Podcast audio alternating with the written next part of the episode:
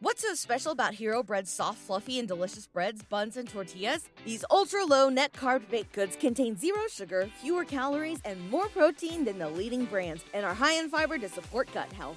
Shop now at hero.co. This is Jason W. Brooks from Las Vegas, New Mexico, and I never listen to I Doubt It with Dollemore because you never sing along with the theme song.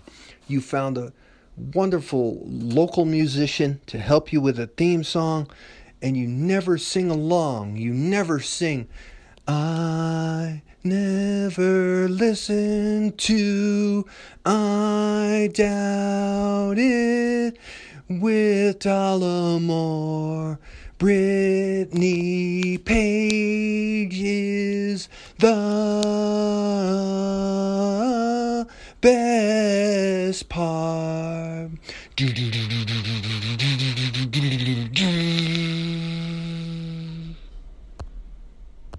The following broadcast may contain free thinking and open minded discussion, ideas, skepticism, and adult subject matter. Topics will be discussed using adult language, sometimes gratuitously. Get ready to move the conversation forward. This ain't your granddad's news and comment show. This is I Doubt It with Dollemore.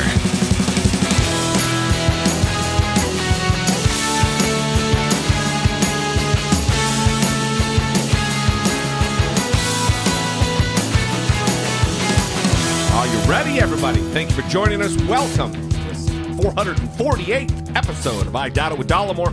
I'm your host, Jesse Dollemore, and I'm joined today by the lovely, the talented, the scholarly Brittany Page. I'm not trapped in a jury assembly room. I got out. You're not. No. I mean, D- d- d- let I, me- I didn't get out.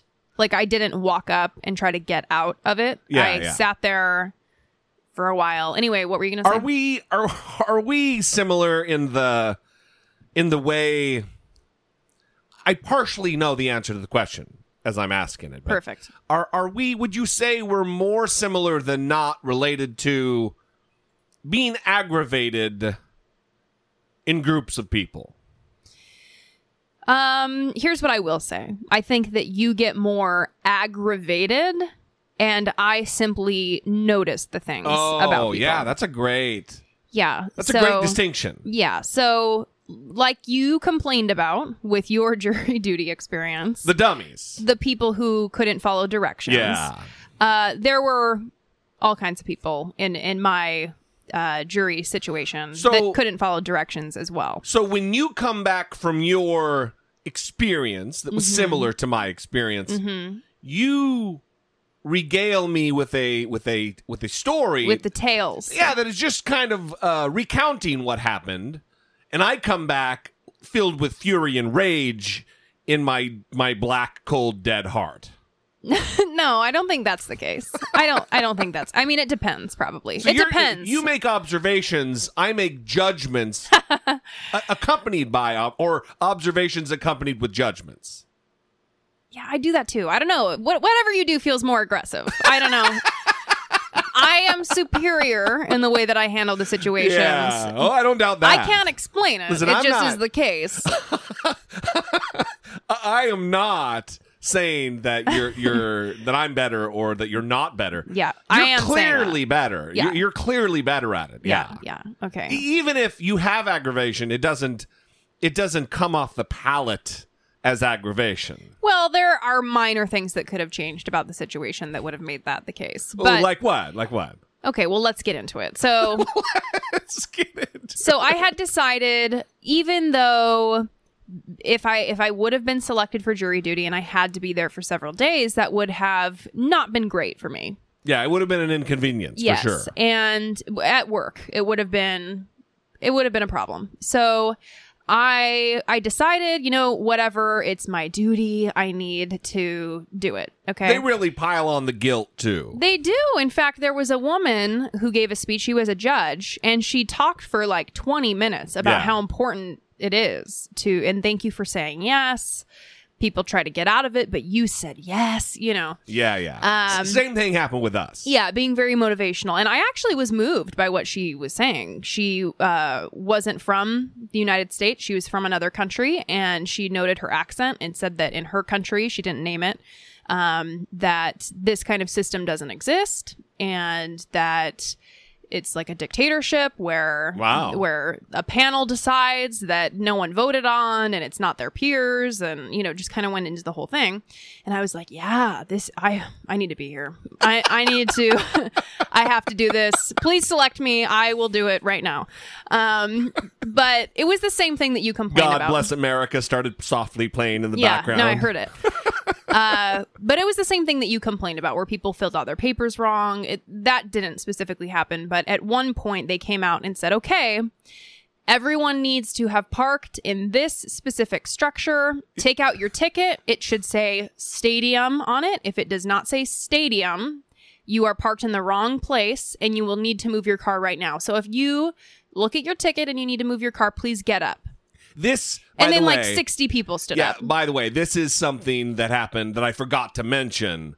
This exact same thing happened. Oh, with the parking. Yeah, where people had to go leave to move their car to the correct place so that Right. then they could have it validated and paid for. Which, when I was driving in, I was shocked by how prominent the signs were. I mean, it was basically like flashing lights, juror party over here.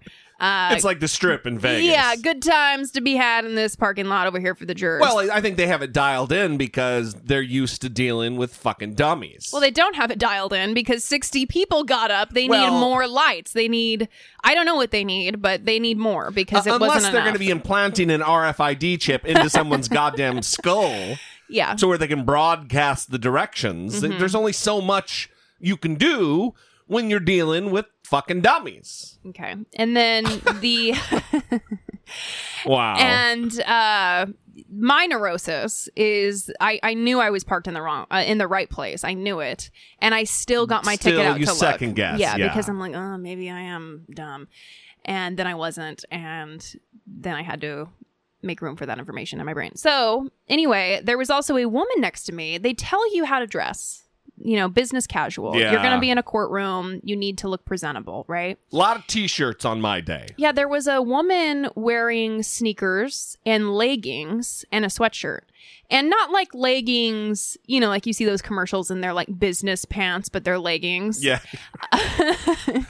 Or um The business casual yoga pants. yeah, or or like yoga pants that maybe just look like regular black leggings that aren't see-through. Yeah, yeah. These were a special like they had mesh on them. Like they were the fancy like almost chiffon where you could see through to the to the skin. Yeah, they were like fancy with designs on them, and you could tell they were. It was workout pants. Yeah. the workout gear. She was dressed like she had just come from a workout, and then she kept complaining out loud, almost like I think she was trying to start up a conversation with me. One of those things, you know, where someone's kind of testing the waters by saying things out loud. Yeah, or sighing really heavy. Ugh, harumph. Yeah, and and she was Will saying. someone commiserate with me? I know, and she was saying things like, "Oh, we have to fucking be here right now," like aggressive, Oh, wow. out out loud.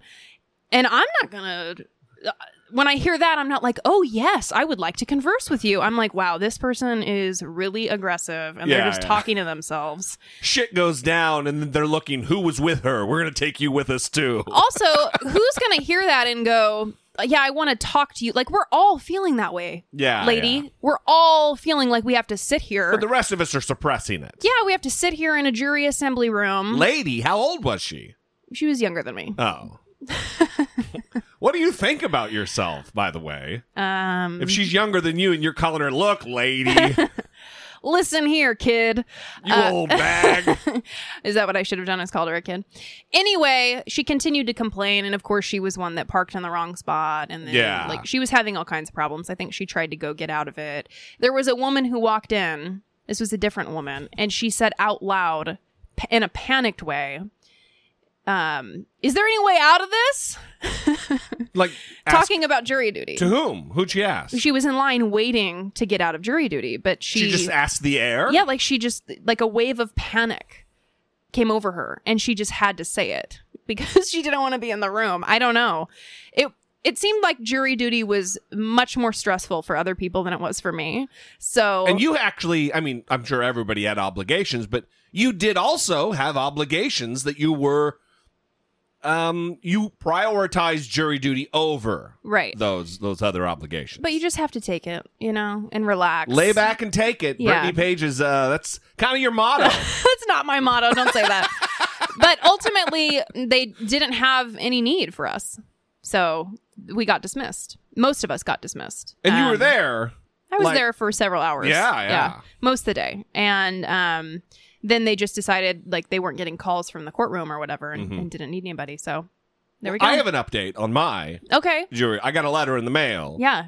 and they said, "Hey, it, well, the thing I heard about being like the first alternate called, I kind of was, I don't know if that's true Mm-hmm. Uh-huh. that it's in order." And the letter said, "You were the first, Okay. so you will be the first called." So I'm So you have to get ready I'm virtually guaranteed at some point to to, be get on called. this grand jury. Yeah. Mm-hmm.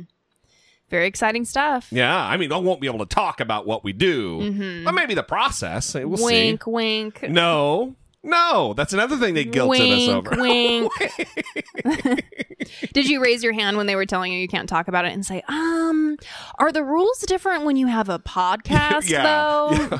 We live in LA. Everybody has a podcast. What about the podcast audience? Are they kind of an extension? So is of my constitutional duty and loyalty does Mm-hmm. that supersede the loyalty that I have to my audience. Yeah, you know the pod- podcasting wasn't around then, so the founders couldn't have taken into account that I would have this important thing that I do. they couldn't, in a podcast, and they didn't. So I guess There needs to be an adjustment. I can extrapolate from that that what they intended to, Mm. for me is Mm-hmm. to be able to talk to my my beautiful audience out there I'm convinced. in the world. Yeah. Yeah. Speaking of beautiful beautiful audiences in the world, that is a beautiful transition Wow. right there. Uh, we do have some listener communication, We do. and we're going to get to that. Yeah, I have several long messages to read. So hang in there, everybody.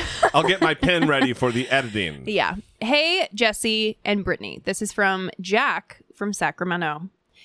I'm writing to give a short, personal, and anecdotal counter to Fucker Carlson's asinine comments and rhetoric toward diversity. First, a little background about me. I'm just a white dude who was born in Orange County, California, and who comes from a very full military family. My father retired from the Marine Corps. Oorah. On my first, I thought Jesse would respond to that, but why would you respond to it when people do that to you in public and you don't respond to that? Okay. Uh, continuing on the email, on my first birthday, but eventually came back to work for the government as a GS employee at Tustin or El Toro. Can't remember fully. I'm pretty young. I was pretty young. I was pretty young. I was pretty young. Work- All of that is staying. working working on the Huey 53s. Don't know what that means. It's a helicopter. Okay. I gave that small background to explain why, when I was four years old, we PSC'd, we PCS'd Personal uh, station change. to, Personal change of station. to Okinawa, Japan, where I lived, grew up, went to school, and discovered myself over the next 13 years. I spent all of my formative years there from grades 1 through 12. Although for many of the years we lived on the American bases, we also lived about half the time out in town, enveloped by the culture. It shaped completely who I became and the values that I hold close. Almost all of those values and experiences came from the diversity that I was surrounded by and experienced by not only living in another country, but also the diversity that is inherent in military communities, at least overseas. I can't speak to military communities in the States. It challenged me, it confronted me, and it allowed me to understand not only different perspectives, but completely different lives and cultures. Some of my best memories in Japan are as a young Boy Scout co hosting jamborees with the Japanese scouting troops. Most people couldn't speak the other's language, but somehow we were able to figure things out. We traded, we set up camps, we told stories, and we created years long bonds. I created friendships from not only all over the world from traveling, but also all over America, since our military community was also incredibly diverse. People from literally all different types of backgrounds, ethnically, culturally, and geographically. Somehow, we not only made it work, we all thrived in that environment. That's why whenever I hear people say diversity isn't a strength, I can't help but laugh and give them a side eye. Diversity was our greatest strength. I couldn't imagine growing up any other way. It got to a point where outside of my family, I almost got uncomfortable being around a group of only white people. And I'm a white people. It wasn't some sort of self racial hatred, just the fact that I was never in that type of situation for most of my life and it would feel off. I always think about the people I grew up with on that military base, and I think if you had gone up to my group of friends 10 years ago and told us what Tucker said, we would have laughed you out of the room. Well, there's way more I want to say in relation to this, but I'm about four beers in, and my thought process is getting a little fuzzy. All I know is that diversity is nothing to be scared of and an absolutely vital part of being a well rounded person, and anyone that is afraid of it or of the changing surrounding demographics needs to look inside themselves and ask why they're so hesitant.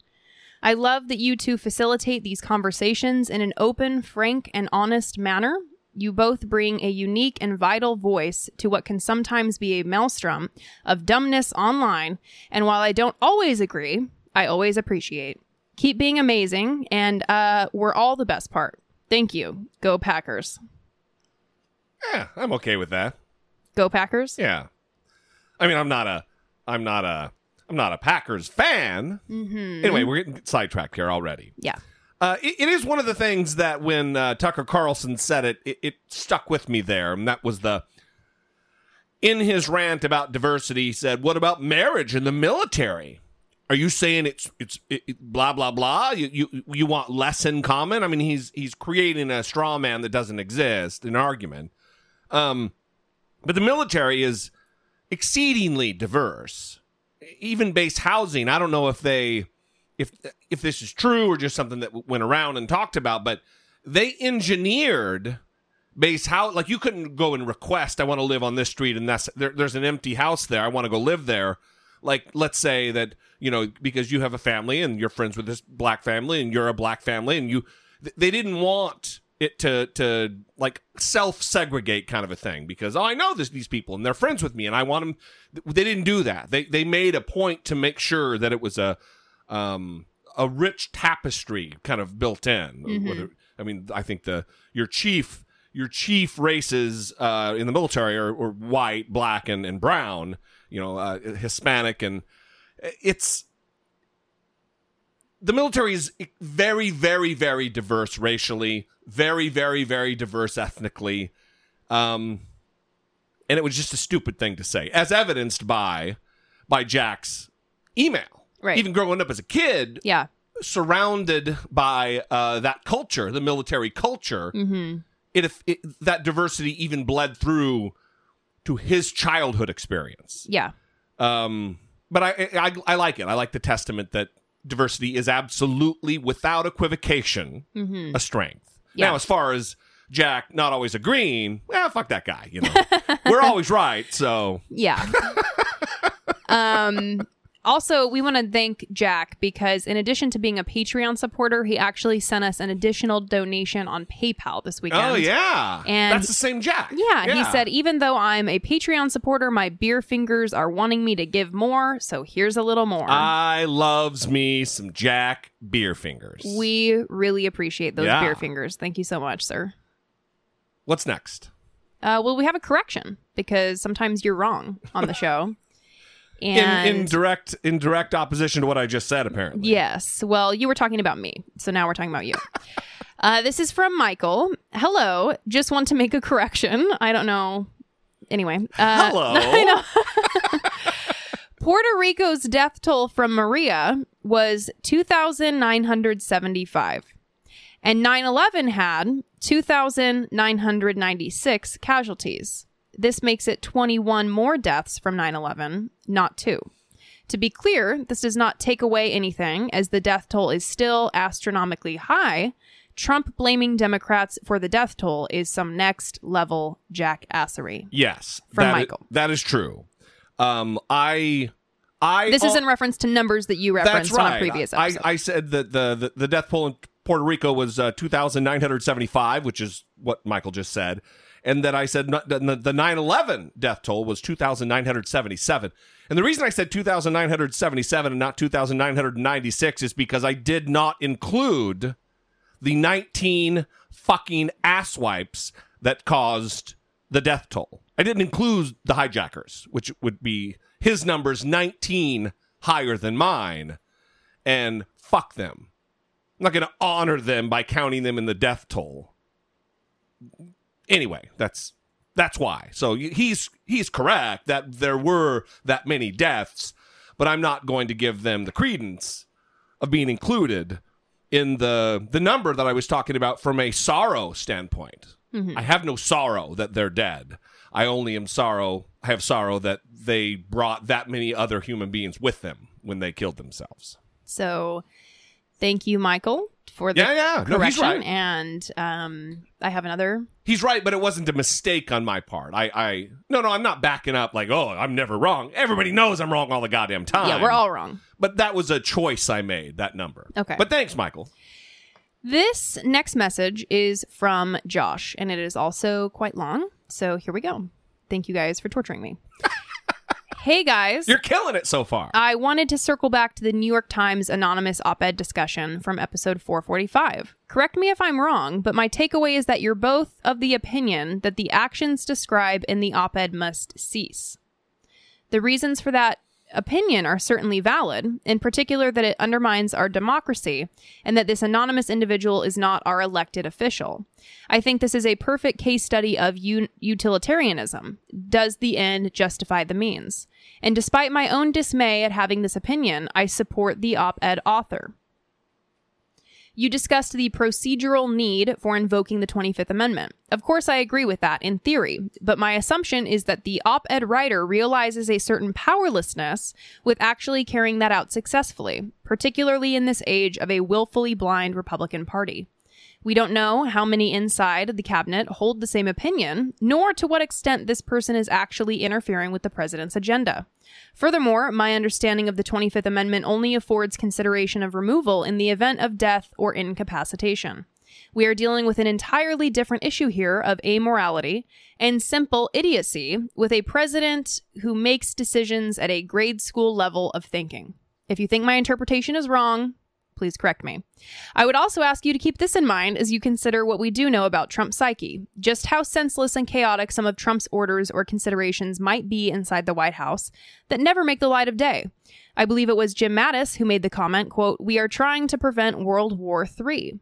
Allow yourself the possibility to consider for a moment that he isn't exaggerating. Do we not draw the line somewhere? Do we simply stand by and let things run their course no matter how far he takes things or disregards consequences because he saw something on Fox and Friends or woke up in a bad mood? Trump has simply demonstrated a pattern of unwillingness or inability to execute anything resembling high level thinking. And when is more at stake in this country than when the President of the United States makes decisions? Meanwhile, Republicans have clearly demonstrated that they will not speak or act unduly toward Trump, so we can't depend on Congress to keep things measured. I like to think the op ed writer is using reasonable discretion in how much she or he is interfering with Trump's will. I really do respect the rule of law, having come from a criminal justice background, I feel a butt coming on. but my God, are these unprecedented times? Surely some semblance of unprecedented measures are called for. Imagine where we might be if the cabinet were full of like minded individuals as Trump, or yes man loyalists Trump so much so highly regards. I fear thinking about that too much. Would love to hear your counter to this. Thanks for your time, Josh. Well, Josh, it sounds like you're a okay with a coup as long as it's against the guy you don't like. And I don't feel that way. I do believe Trump is dangerous. I don't disagree with anything you've said about Donald Trump and what he's capable of. However, in this situation with a, this this anonymous op-ed writer, what I said was staff of the president, aides of the president don't get to say, I agree with this portion of the president's agenda, and I will try to enact that. This other thing, I don't agree with. So not only am I not going to enact it, I'm going to work against it to thwart the agenda of the president of the United States. Imagine if this was Obama and Obamacare.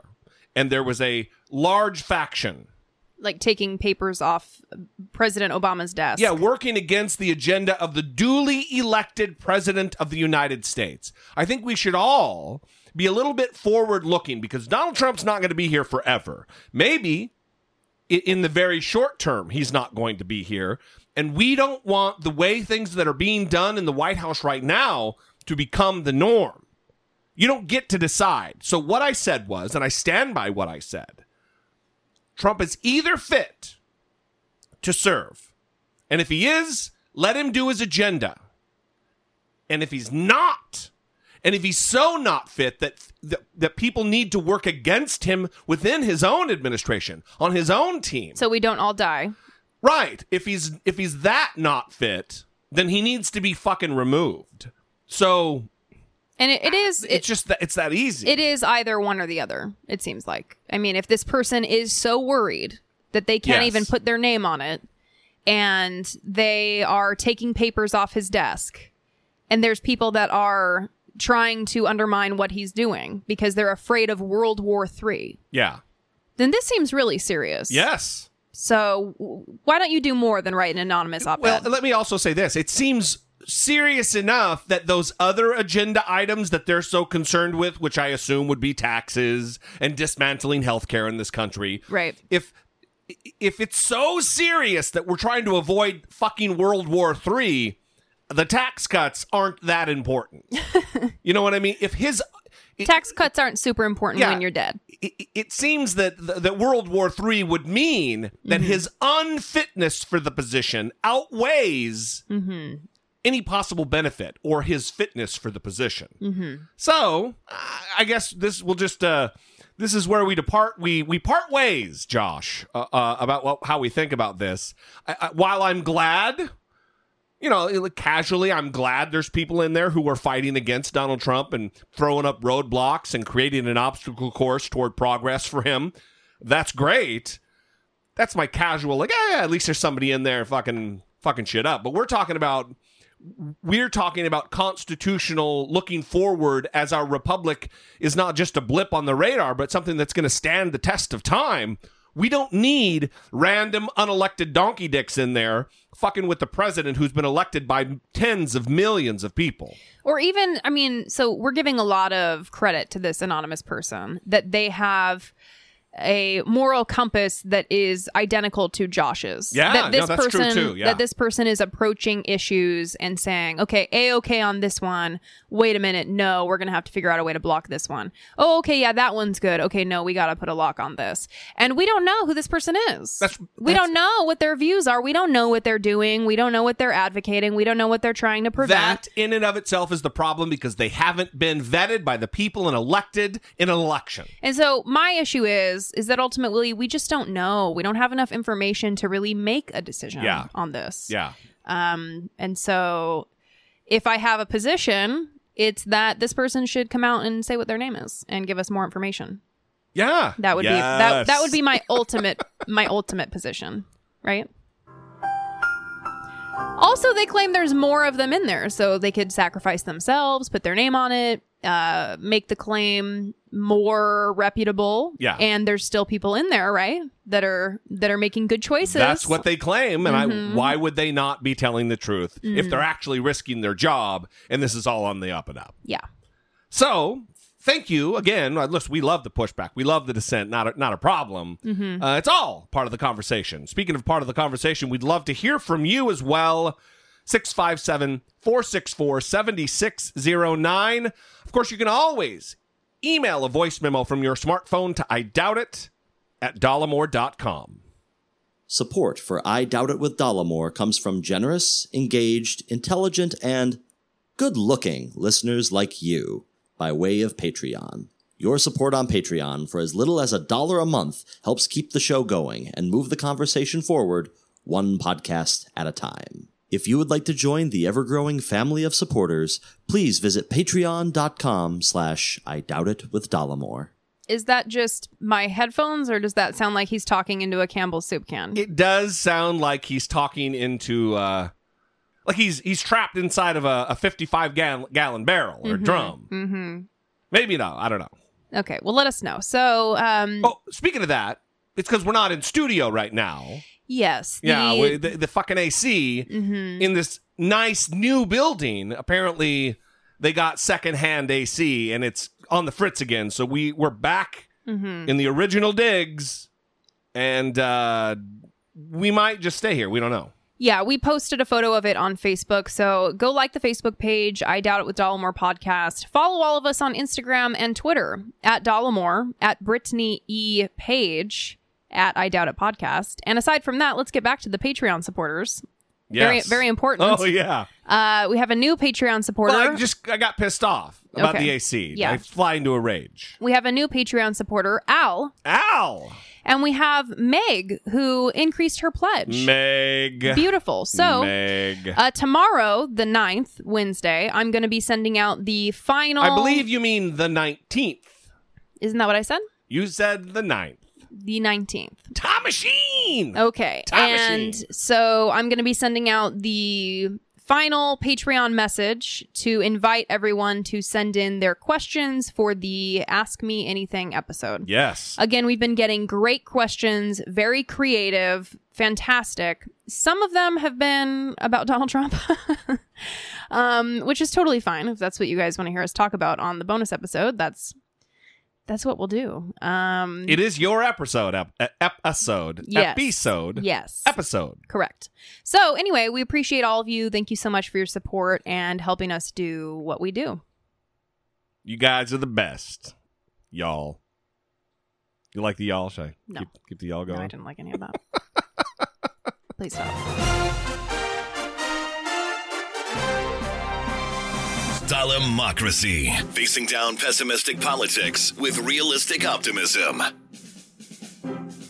All right. Well, all kinds of stuff has gone on this week, as with any week, I guess.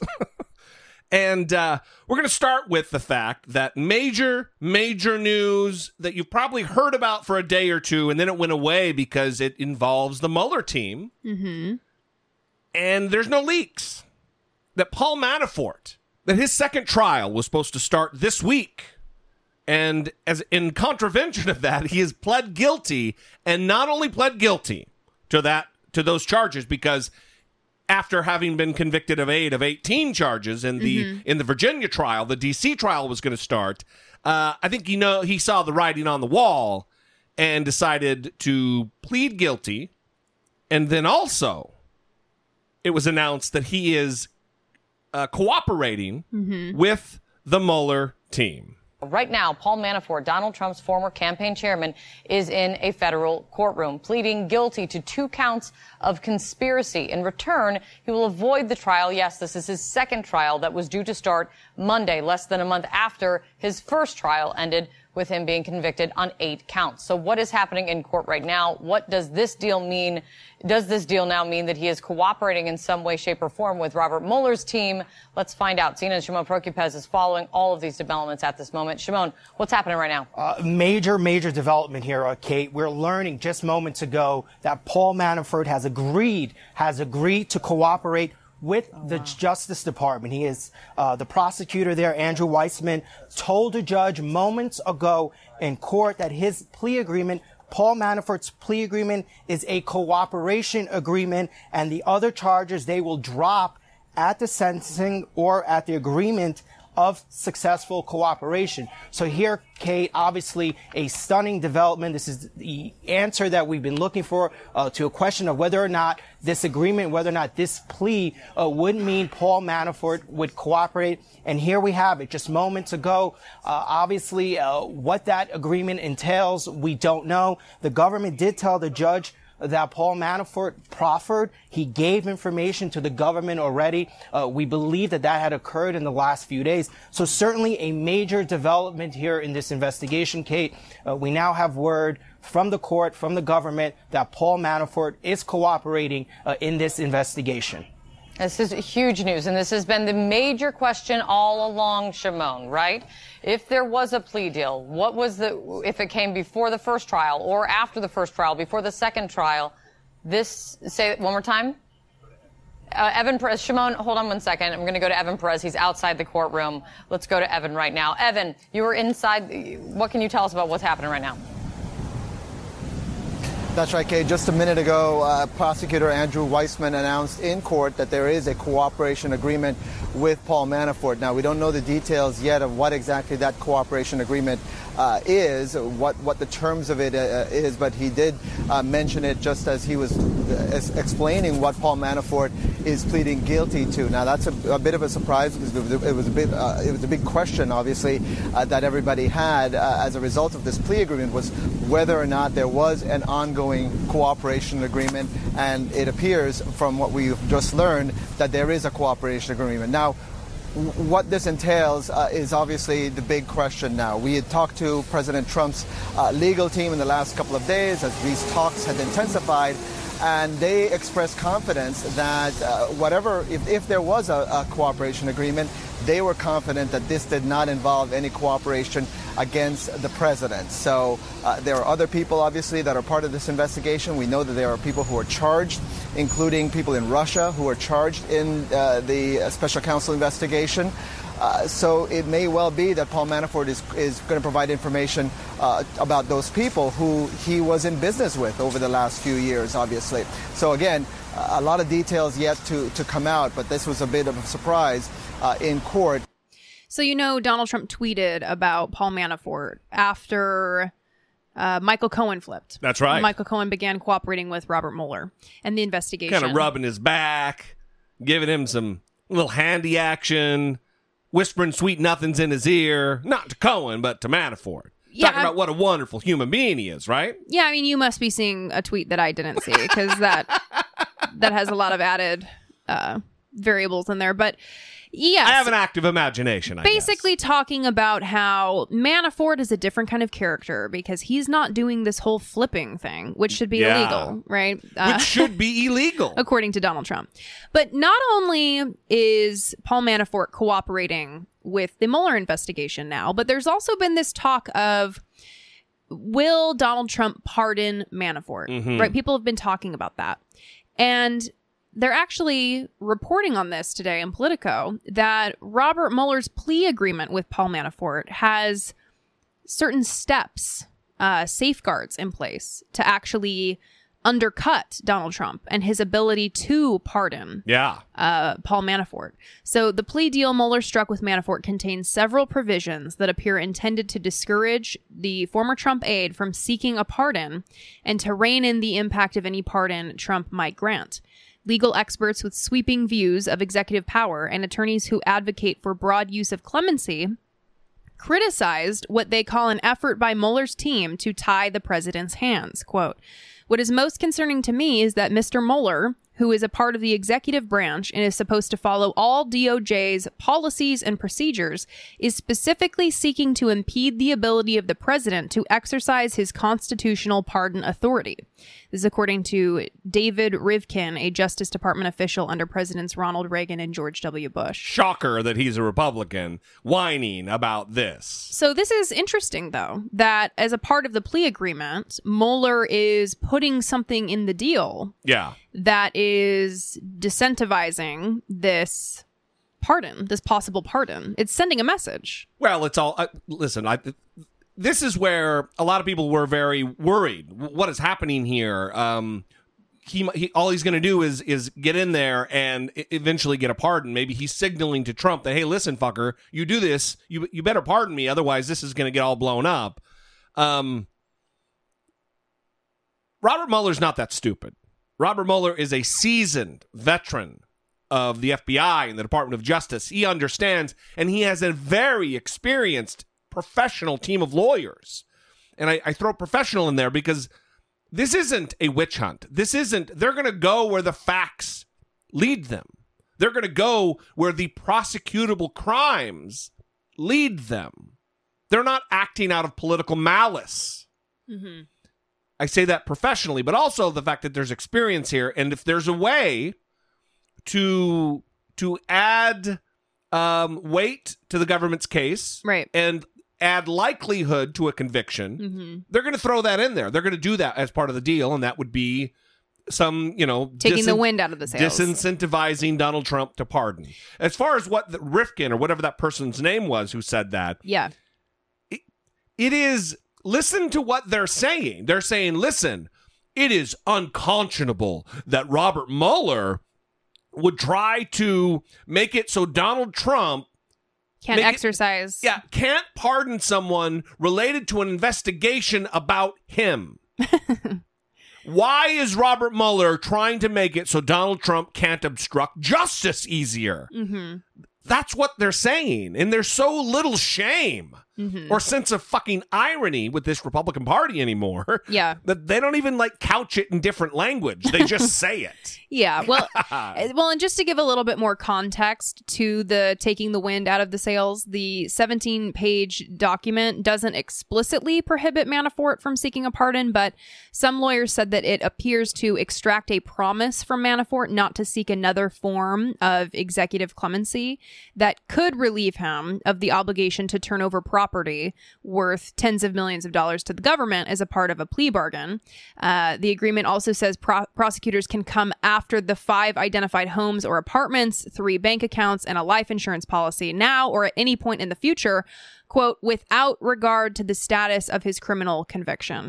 And then another part of the plea, plea deal says that if Manafort's guilty pleas or convictions are wiped out for any reason, prosecutors immediately have the right to charge him with any other crimes he may have committed previously or confessed to during the recent plea negoci- negotiations. Yeah. Um, here's the other thing is that if you commit federal crime, it's likely in many cases that you've commit, committed state crimes, crimes that could be convicted by a state, uh, a- any one of a number, one of 50 states attorneys general. And uh, that is likely an avenue as well that if he cooperates, that they'll, you know, grease the palms, or well, I don't know if they could write this in there. Uh, I don't know how above board it would be, but, you know, convince or cajole uh, a state attorney general to not seek a prosecution.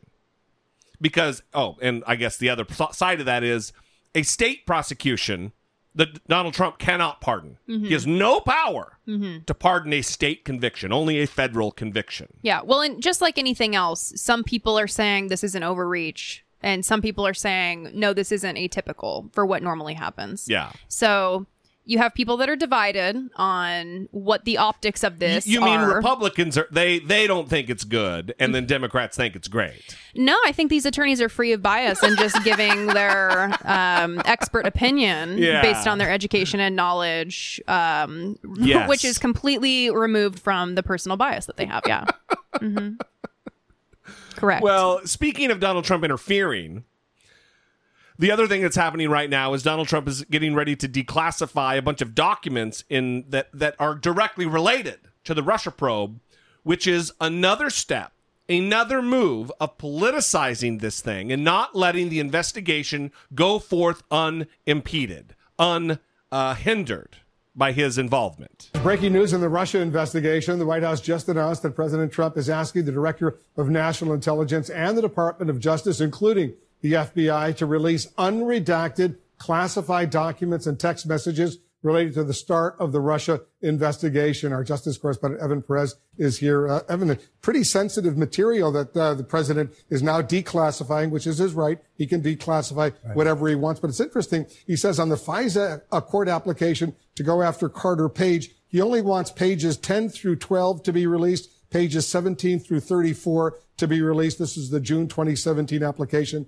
to the FISA court. Uh, and- I'm sure critics will start saying, what about pages 1 through 9 or pages 13 through Right. 16? Is he selectively only releasing information that seems to be useful to him?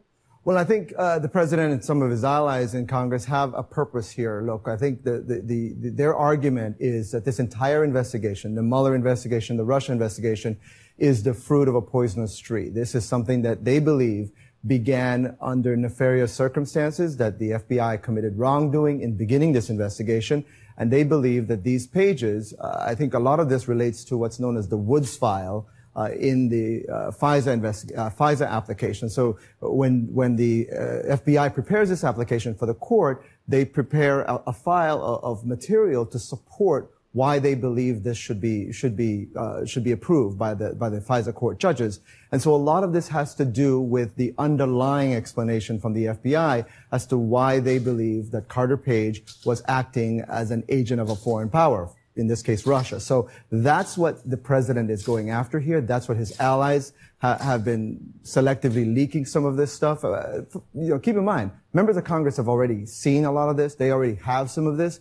So they've been selectively leaking some of this to conservative media, trying to get the president, you know, ginned up to, to make sure he did exactly this. And now they've gotten what they want. Listen, context matters, especially in intelligence, in matters of intelligence. Context is important.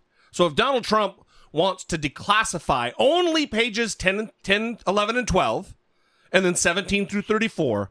There's a reason for that because it's going to take away context that even if he was to release the entire, declassify the entire FISA warrant or the documents uh, supporting the acquisition of that warrant, Mm-hmm. even if he was to, to release the entire goddamn thing, it doesn't give you the full context. You need all of the supporting documents. Sometimes you need other documents that the supporting documents uh, rely upon in order to get the full entire context of the situation. They know that, and that's why he's only declassifying or requesting uh, or ordering to declassify these particular pages. It's Mhm. because the other ones, they either don't back up his story or uh, they directly um, take away from his narrative Mm-hmm. that's a problem because Yeah. that's that's obviously he's not seeking truth. He's not seeking honesty and earnestness in his look. I just want all the cards on the table. I just want the American people to be able to have the facts. Mhm. If that's the case, then you would release pages one through nine and thirteen through sixteen. But even aside from that, isn't this something that he just shouldn't be involved in? Yes. Because this is an investigation that involves his uh, campaign. Right, and there's already been convictions of people on his campaign, related to his campaign, advisors, Paul Manafort, Rick Gates, Papadopoulos, all these people Yeah, so it just seems like it's not his role Yes. to be doing anything with this investigation. It, it, it certainly flies in the face of of the spirit of an independent uh, investigation, an independent judiciary. yeah, before the results are are released, before Robert Mueller's report is released, he's trying to preemptively get information out there that exonerates him. Yeah. Saying, "Hey guys, look, read these. it's Right. not me, it's them." Because if there's nothing to convict on, there won't be a conviction. Mhm. I've said that from the beginning. Let this thing play out. Be happy that we don't have all the details from the Mueller investigation and the fact that they're keeping their fucking mouths closed. That's a good thing. And if it comes back and Robert Mueller says, "Yeah, you know what? Nothing there. There was no collusion." Then Mhm. then we need to believe that because he is an honorable man who's going to do the right thing. I may disagree with him on policy, but as a prosecutor, especially at this high level, he's not going to be playing fast and loose. He's going to be playing by the books, playing by the rules. So that is happening, and we wanted to keep you up to date on that. The other thing that is happening right now is the the Brett Kavanaugh, the Bart O'Kavanaugh nomination for Supreme Court uh, Associate Justice of the Supreme Court. And two days ago, it broke in the morning. Well, there was a uh, more than longer than that ago. We learned that there was a uh, an allegation of sexual abuse or sexual misconduct going back to when Bart O'Kavanaugh. I don't think everybody's in on the joke, but Mhm. uh, back to when he was in high school. Mhm. Um, 17 years old. and now it, is, it has been revealed that this woman has a name. Mhm. Well, we always knew she had a name, but it, now her name is public. And there's even a letter that she wrote to her congressperson, which ended up in the hands of Dianne Feinstein.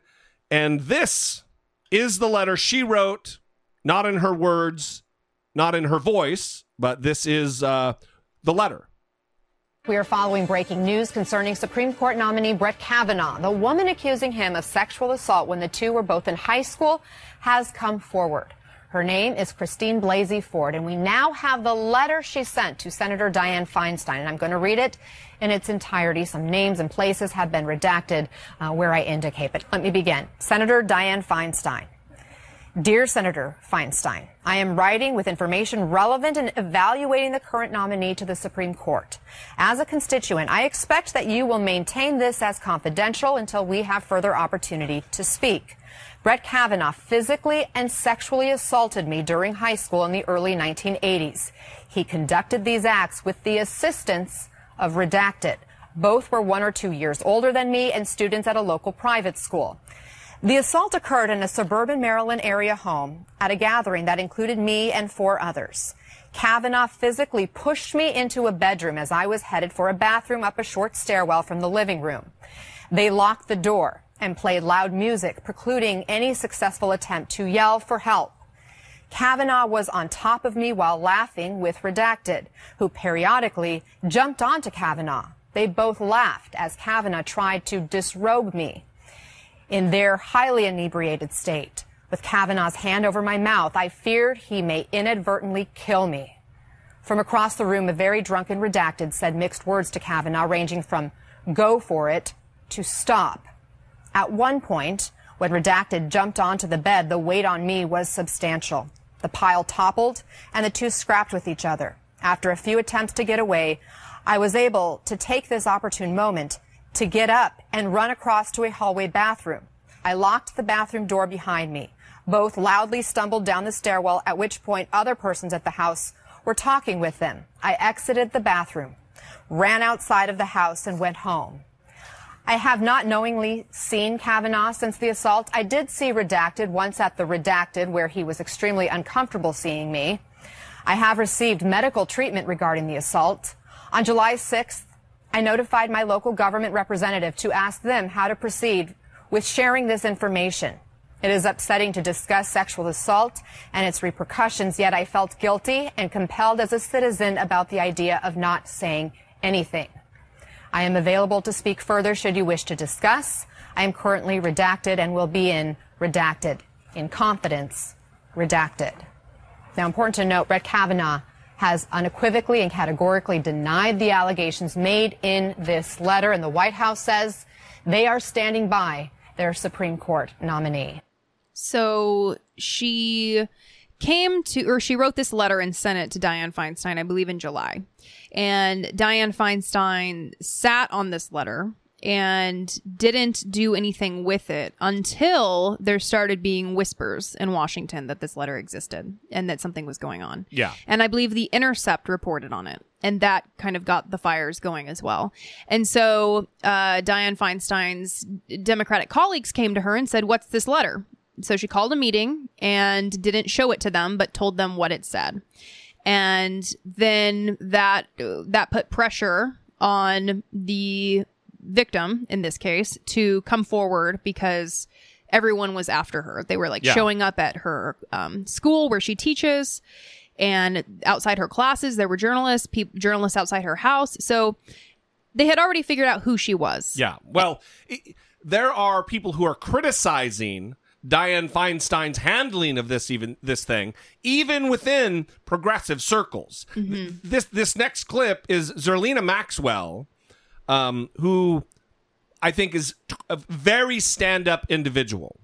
Um, also, if anybody knows Zerlina, let her know that there's a certain podcast that would be great on Sirius XM since she's the vice president of programming of progressive programming for Sirius XM. but she was on with Joy uh, AM, Joy Reid, and they talked about it, and she has criticisms for Dianne Feinstein uh, over her handling of this letter. I'm fairly confident that our founding that is not Zerlina fathers Maxwell. did not intend the process to work this way. Uh, so far, it's pretty much been an intergalactic freak show. Senator Feinstein's had the letter since July for three months. She said nothing. Nothing. Zero. Nada. Zilch. She didn't say anything in the confirmation hearing. She didn't say anything in our in our confidential session with Judge Kavanaugh when the senators and the nominee met privately. And now, after it's all over, she produces the letter. An accusation of sexual misconduct against Supreme Court nominee Brett Kavanaugh could be a turning point in the battle over his nomination. Kavanaugh has denied the accusation. Well, now Republicans are questioning the timing of the allegation being made public. Joining me now, Tiffany Cross of the Beat DC, Zerlina Maxwell, Sirius XM Director of Progressive Programming, and Washington Post columnist Dana Milbank. I want to start just on that point because whatever else you think of the Republican argument for, for ramming through this nomination, no matter what, Zerlina, there is something to the argument that Senator Feinstein had this report in July. We even had uh, Congresswoman Maxine Waters on earlier, and even she said, if you had it and you're not going to put it out, it's no good to anyone. Right. And she didn't even share it with the fellow Democrats on the committee and let them decide whether it was something worth questioning him on. It illustrates just um, how much has not changed since 1993, Mm-hmm. um, and previously Anita Hill uh, during the Clarence Thomas confirmation hearings. Right, you you had a moment in in in that controversy where you felt like the country was moving forward on the issue of sexual harassment, Mm-hmm. and I am disappointed in Senator Feinstein. In the Me Too era, you're going to have to do better when it comes to serious allegations of sexual misconduct,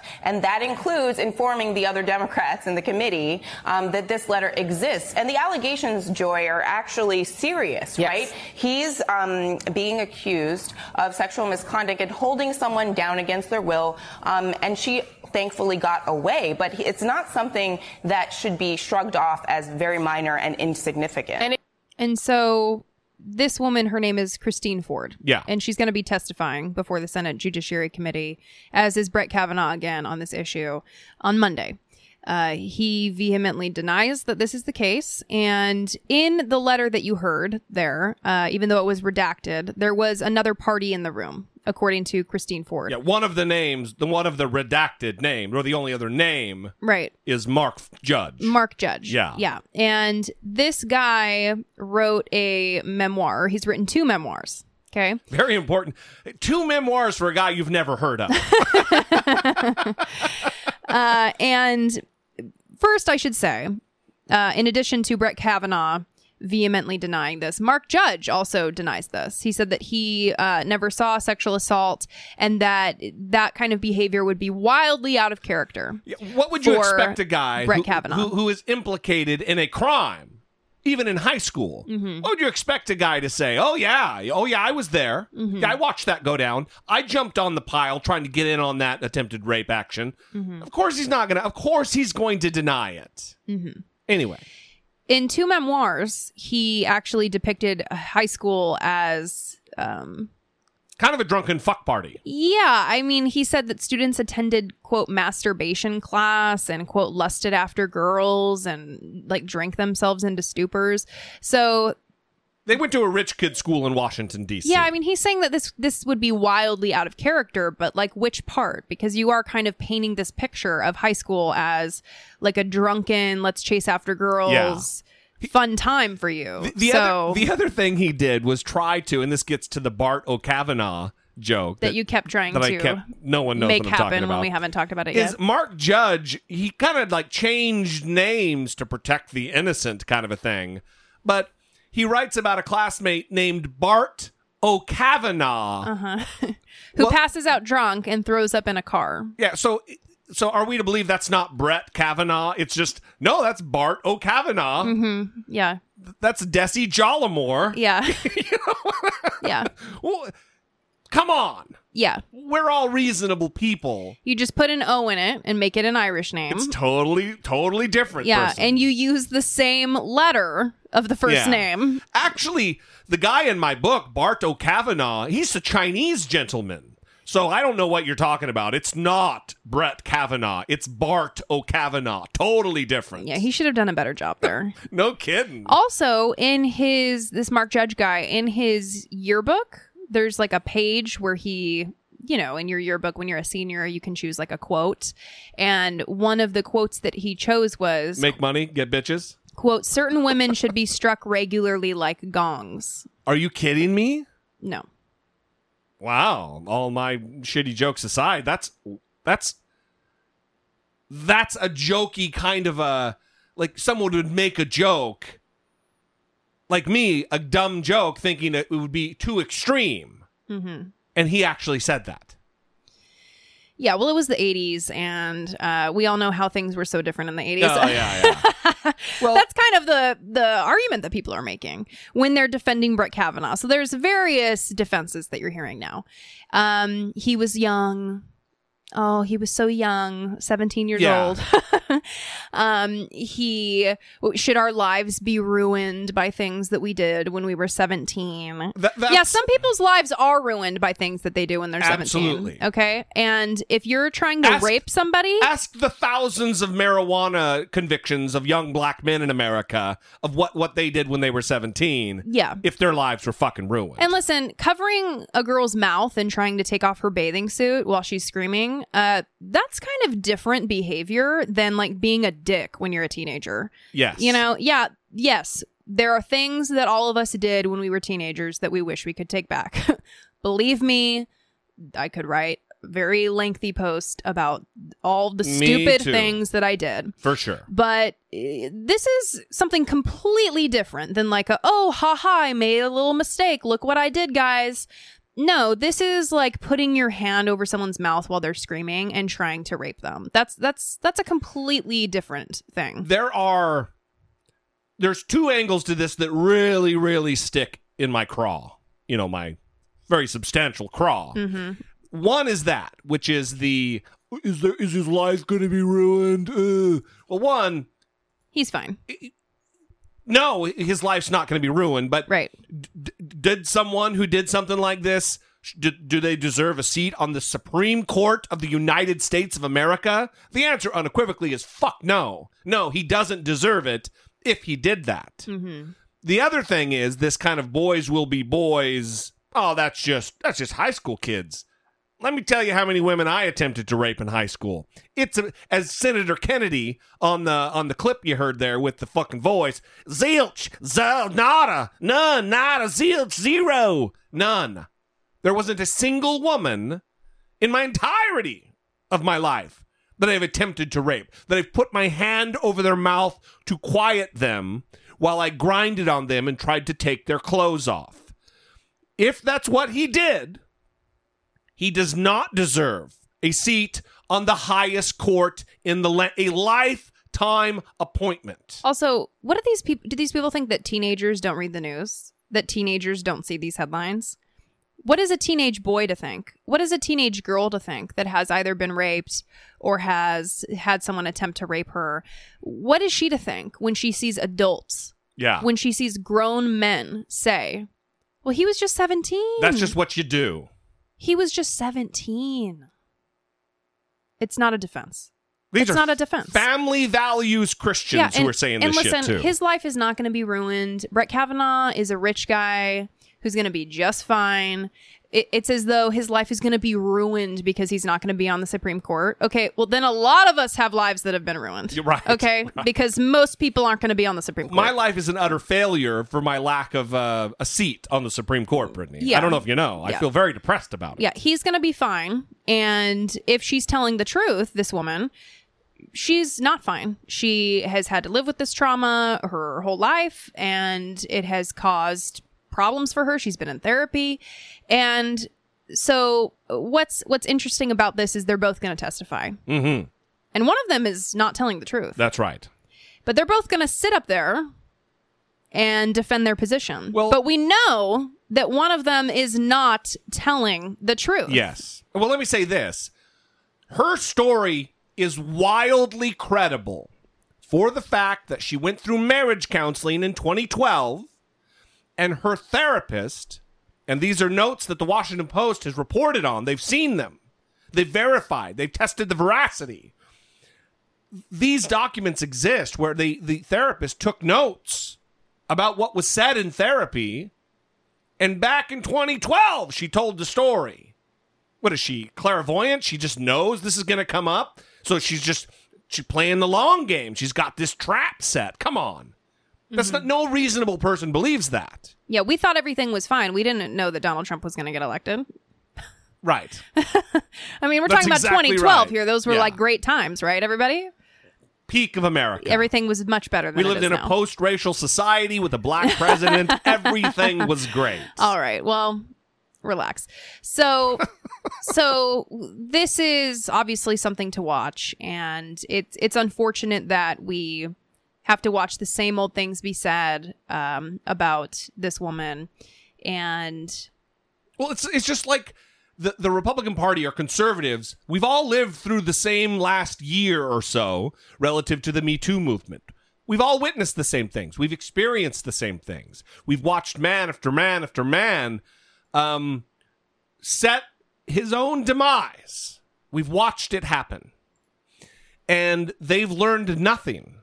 Men like Ari Fleischer, who's the former press secretary for George W. Bush, making comments on Fox News about how that, well, he was just a high school kid. That's what they do, or something like that. can I also just say that I'm waiting for the moment when, you know, how old is Brett Kavanaugh?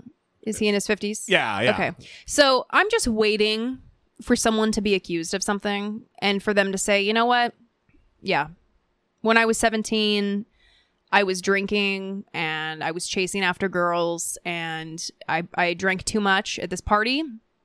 And, you know, I don't even remember it that well because that's how drunk I was. And I should really be more in control of myself. And uh, I made a lot of mistakes.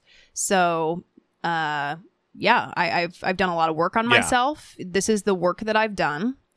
And I regret this. I regret this behavior. And this is genuinely something that I've been trying to overcome and, and deal with. Do you think we're approaching that time anytime soon? No, because someone like Brett Kavanaugh has too much to lose. Yeah. Um, and these people that that come out and they're publicly accused, there's too much to lose, and so they can't risk it. But I just think, I I am I think that would be so powerful to hear that Yeah. to have a man say, yeah, um, you know this this this whole movement. I'm like I'm waking up to the way that it is for women. I'm waking up to the way that I've behaved. And I'm in therapy or I went to therapy. You know, I no longer Yeah. drink you know, whatever it takes. I think that would be really powerful. But instead, every time this happens, it's no, I didn't do that. And I'm going to go testify under oath. Well, that's that's the thing that, that sticks with me. Not just the Me Too thing, but also how much respect does he have for the process, for for for the the power of the bench of actually s- t- or swearing or affirming to tell the truth, the whole truth, nothing but the truth, while under oath. How much respect does he have for it if he's willing to just fucking lie? Right. Also, if his argument is, I don't remember, Yeah, fuck you, dude. well, then why are you even testifying? Why do, why do we need to hear from you if you don't remember? Well, he, he- clearly remembers not being at this party. That's the thing he said is that he does remember not being there. Well, th- then how is it you don't remember what memo you got about this or that when you were in the George W. Bush administration? So he remembers his alibi from the 80s, but not. Yeah, right. Y- You're a fucking liar. It- It's it's very inconsistent. Um, and oh, listen, not, not liar? Just inconsistent? No, I mean, well, I mean,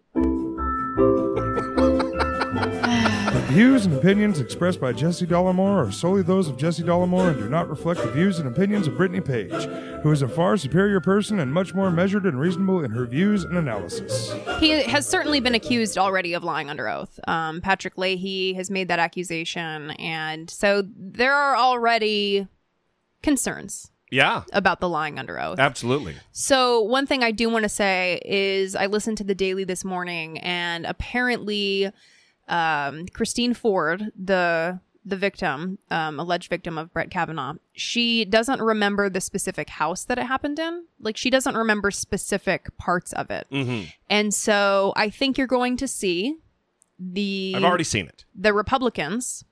Well, I'm talking about during the Senate Judiciary Committee Oh, yeah. when they're trying to get at her story and get at her her allegations. They're going to bring that stuff up, and they're going to try to poke holes, and they're going to ask her, you know, how can she be sure that it's Brett Kavanaugh if she doesn't remember the house that it happened in? Well, I, I would venture to. Uh, uh, You, would- you don't have to answer for her. I'm just saying these are the no, tactics. no, no. I'm saying I would venture that the Senate committee staff is already working with her about what those types of st- uh, strategies and tactics are going to be, Mhm. and that she's going to have answers. Mm-hmm. Um, it look, it's it, this is a bummer. It's a bummer for her.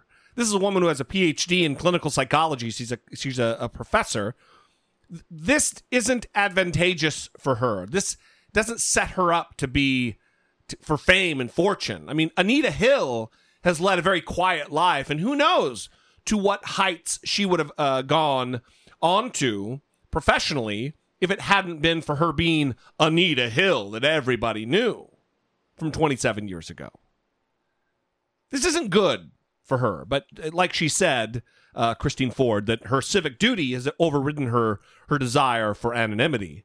Um, so I, look, I'm I feel for her. I think she's a she's a noble, noble woman with a great deal of integrity, and I believe Christine Ford. And you will definitely see us covering that on Monday. Absolutely.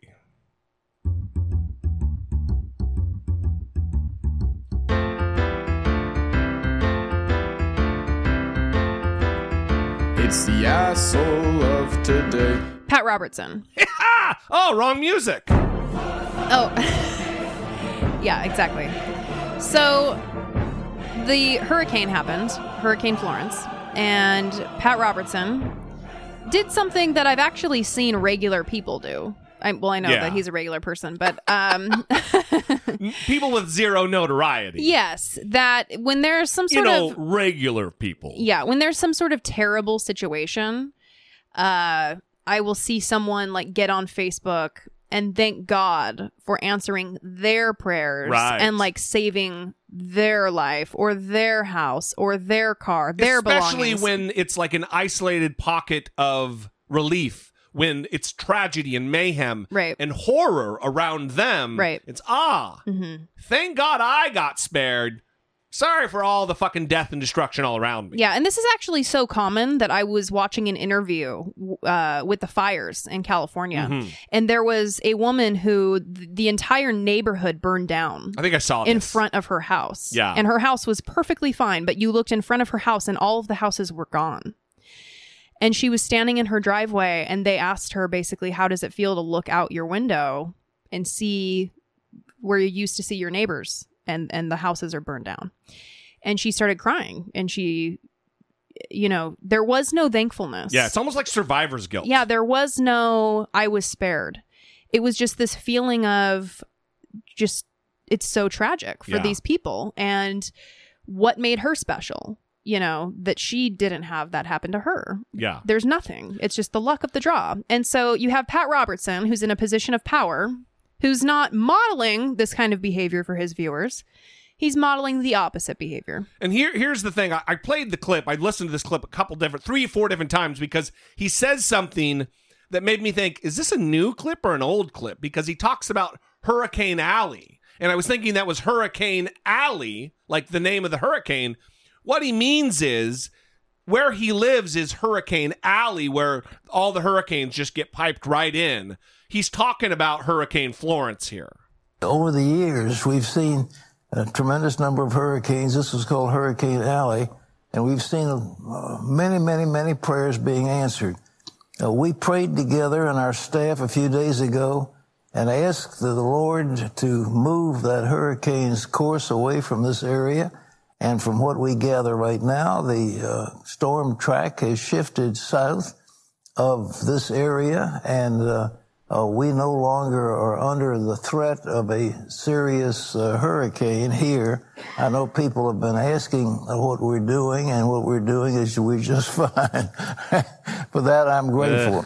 This is a lot of rain, but uh, somehow God has answered prayer in relation to us here at, at, It, we, we will probably still, we won't get the eye, but we'll still have tremendous flooding here. Well, we'll have flooding, but it won't be anywhere near what's going to happen down in Georgia and South Carolina. All I can say is thank the Lord that we, at this point, sitting here with CBN, Regent University, and all the things we do here, has been spared once again, and people have been praying, and I hope you would pray, those of you in Georgia, South Carolina, North Carolina, wherever you live, seek God, and He is able to give you the relief, all right? So 34 people are dead. Yeah. As a result of Hurricane Florence. And you have Pat Robertson literally laughing about how he is safe and how, quote, God has answered prayers in relation to him. Yeah. Hundreds of billions, hundreds of millions of dollars in property damage. This is People's callous. lives have been upended, and he's chuckling about it. This is. uh, Why are people watching this?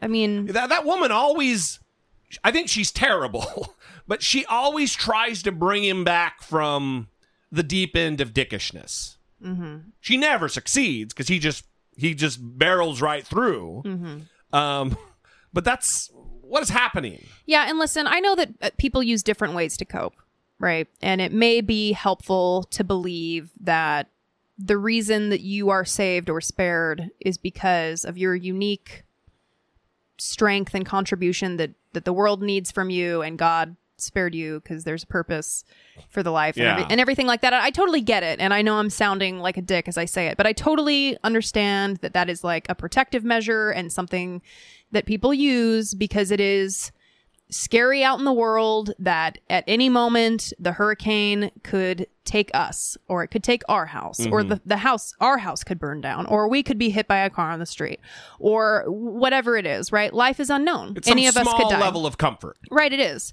And I get that. But it's also hateful for the people who have experienced trauma, who have had someone they love die, who are dead, whoever it might be, Yeah. whose house has burned down, whose house is flooded, to hear that God spared you, that God answered your prayer. You know, there are religious people that are praying for this too. Of course. There are people that are praying that their house doesn't get flooded because they can't afford it.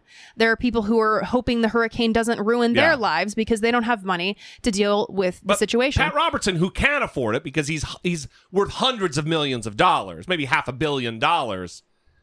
God looked out for him. Yeah, so I'm just saying if this is something that you use to cope, and I totally understand that. I mean, I I don't personally use that. I did. I used to. We can talk about that later. Um, but but just just consider your audience.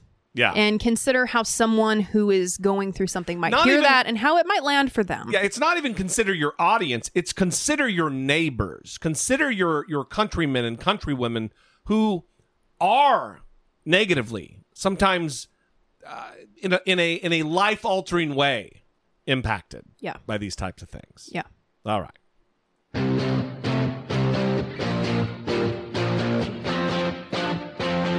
Taking care of biz.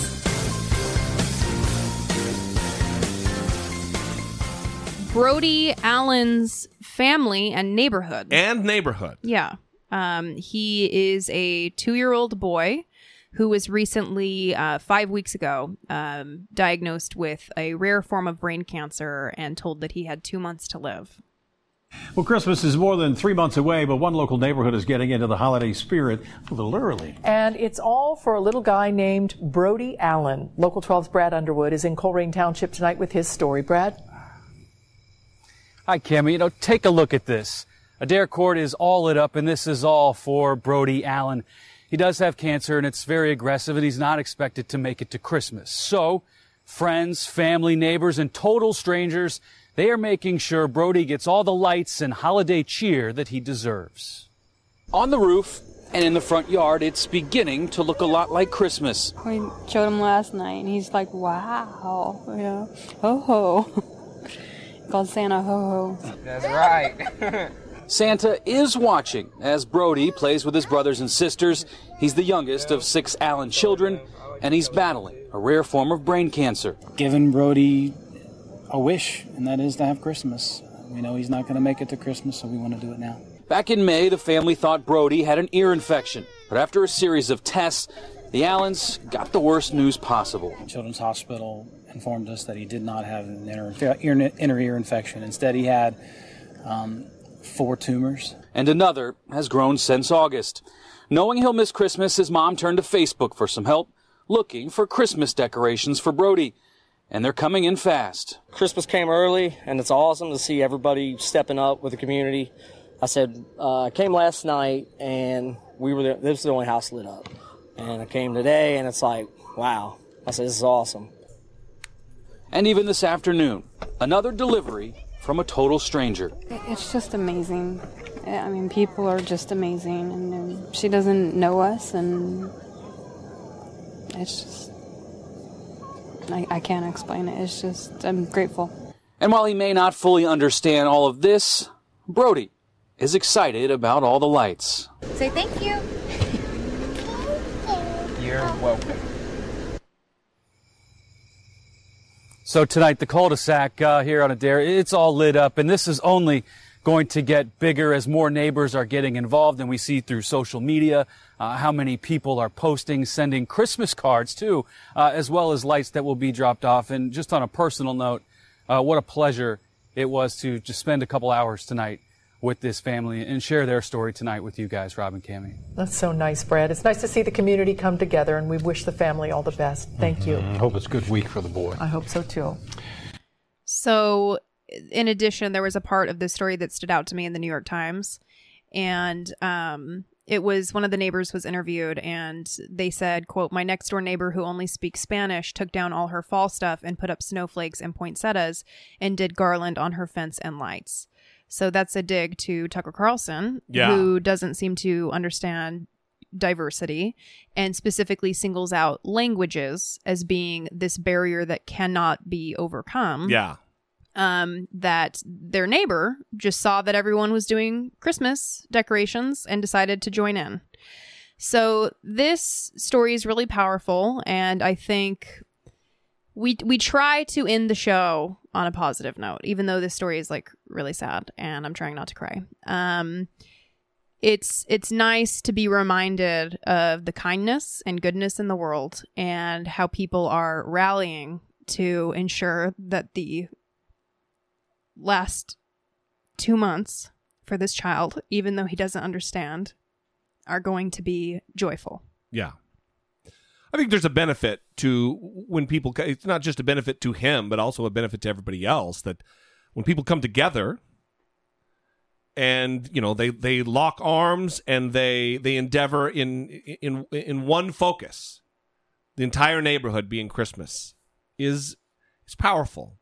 And I think there's going to be bonds created here with not just this family, but with neighbors. And, uh, you know, we, we don't do it enough, but I, I, I, we really do try to find stories that um, are set examples that we are just a giant community, whether it be here on the show or whether it be in your neighborhood or in your state. Um, I'd like to see more of that. I'd like to take part in in things like that. So, but we love you guys, and um, we are always looking for submissions like this. If you turn us on to something like this, this is something we you know, every once in a while we hear a story about a kid who's who's um, seen the end of his life, into her life, and they're wanting Christmas cards or whatever. We we love moments like that. Yeah, definitely send us those. And I realized now that we're at the end of the show that we forgot to mention what happened at the top of the show, which was the I never listened to I Doubt It with Dollemore. the singing. The the song that Yeah. was delivered to us from Jason. And we wanted to say thank you for that because it isn't just a normal one line uh, message that we usually receive. That took some time and dedication. And so He wrote a song for God's sake. yeah, we really appreciate that. And that was really impressive, sir. So thank you for sharing it with us. Yeah, we appreciate if, it. If you got to the end of the show to hear the thank you, well, there you go. yeah. I'm sure he was waiting for it. Yes. Yes. All right. Well, we love you guys. We're going to see you next time. Listen, we'd love to hear from you. 657 464 7609. Of course, you can always email your voice memos and your regular emails from your smartphone to I doubt it at dollemore.com. Help us move the conversation forward. We would also love your ratings and reviews on iTunes, Apple Podcasts, Good Times. Thank you. We love you. We'll see you next time. For Brittany Page, I'm Jesse Dollemore, and this has been I Doubt It. Lay back and take it. Yeah. Brittany Page is, uh, that's kind of your motto. That's not my motto. Don't say that.